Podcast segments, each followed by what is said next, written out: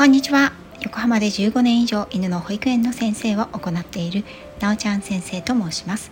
こちらの番組ではあなたとワンちゃんの10年をよりよく変えるをモットーに犬と生きる十数年をもっと本気で楽しみたいあなたに幅広い分野から犬に関するお話をお届けしています。大好きな旅の話子育ての話も時々お届けしています。飼い主さんが変われば犬が変わる。犬のことをもっと知ってあなたも犬育てのプロになりませんか？より具体的なトレーニングしつけアニマルコミュニケーションペットロスについてはメンバーシップでお話ししています。前回は生まれつき性格が悪いという犬はいるか？ということについて飼い主さんが性格が悪いという行動は実は飼い主さんが作り出している行動かもしれないよというお話をしました。例えば長電話をしているとトイレ以外の場所で粗相をしてしまうような犬の場合。これは性格が悪いでひとまとめにしてしまうのではなく電話で話をし始めると同時に犬を抱っこしてトイレに連れて行ったり。中大型犬ではまあおおむね小型犬よりもこういう行動は少ないんですがリードにつないで足元でリードを踏んでおくとかお庭トイレの場合にはお庭に出すとかいろいろ対策はありますよね。今回は性格が悪いと言われる犬の特徴について少しお話ししてみようと思います。この件について考える前に一度反対の性格について考えてみましょう。つまり性格の良い犬もっと分かりやすく言えばいい犬について皆さんがこの犬はいい子だねと思うような犬はどんな犬でしょうか。人懐っこい好奇心旺盛ながらも落ち着きがある。人の言うことをよく理解し従順である。他の犬や人と社交的である。あまり吠えない。噛まない。おおらかである。トレーニング性能が良い。あとは顔が可愛いなどでしょうか。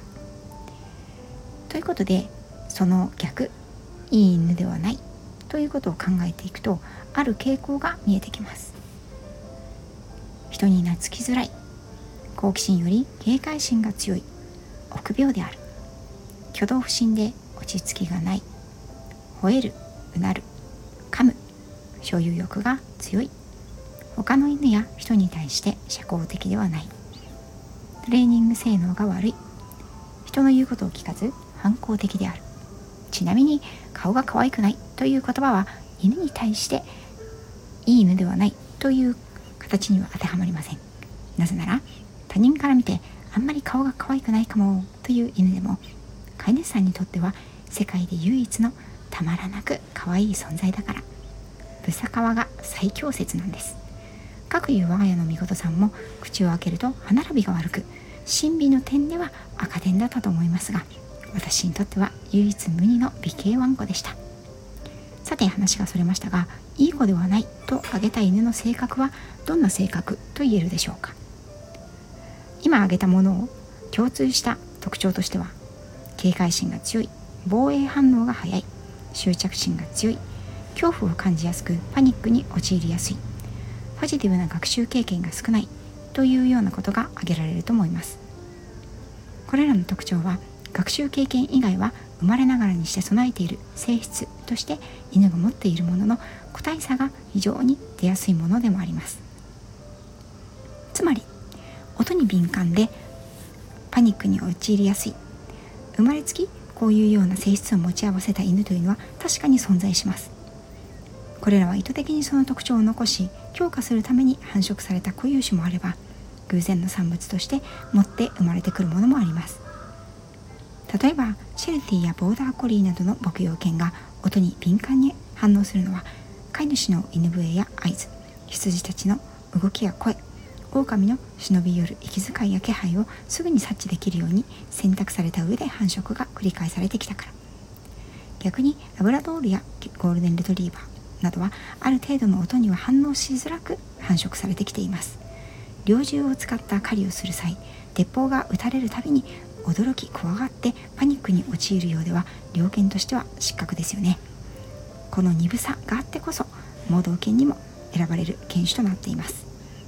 このように特に準決種の場合には人間の意図によってある種の性格が際立つように繁殖されて今に至っていますのでこの犬種の特性を根元からすっかり消去するということはトレーニングをしても難しいところがあります。そしてもう一つ生まれつきの性格には個性もあります。同じプードルでも社交的で犬も人も大好きという子もいればその反対に見慣れたもの以外の人や犬は嫌いという子もいます。これが個性になります。警戒心が強い執着心が強いパニックに陥りやすいといった個性もまた生まれつき備えているものもあります。科学的な臨床実験に基づいた研究の結果として警戒心や恐怖心の強い母犬からは同様の気質を持った子犬が生まれやすいと言われています。また性格が悪いというように言われる子は総じてある程度頭の回転の速い学習能力の強い向上心のある子の場合もあります。だからこそぼーっとしていないで飼い主さんの反応を試しつつ一番メリットのある行動を選択しているんですよね。性格が悪いところがあるんですという言われるようなワンちゃんは素晴らしいトレーニングやパフォーマンスを発揮することがあります。これはその子の知的好奇心や知的探求心知的欲求が満たされていなかったためにトラブルが起きていただけのこと。そんな場合があるんですね。長電話の際に飼い主さんの方をチラチラ見ながらわざとトイレを外して粗相するようなタイプがここに当てはまると思います。この場合にはある程度それらの知的好奇心を満たすトレーニングや訓練スポーツなどをさせることで満たされて問題行動がぐっと減るということがあるんですよ。それではこうしたちょっと難しい性格や性格が悪いなというところを持って生まれた子を迎えた場合にはどうしたらいいんでしょうか。うちの子難しい性格なんだよねと諦めてしまうのではなく何がどう難しいのかをしっかりと把握すること。できていることとできていないことの境界線をはっきりさせその溝を一歩一歩埋めていく作業をすること。そこが肝心だと思います。特に恐怖を感じてパニックに陥りやすい。警戒心が強い。落ち着きがない。犬の場合には適応能力を高めるための社会科のトレーニングは子犬の頃から非常に大切になります。ご自身のワンちゃんがちょっと正確に難ありと思われる飼い主さんのお役に立てる発見があれば嬉しいなと思います。ということで今回も最後まで聞いていただきありがとうございました。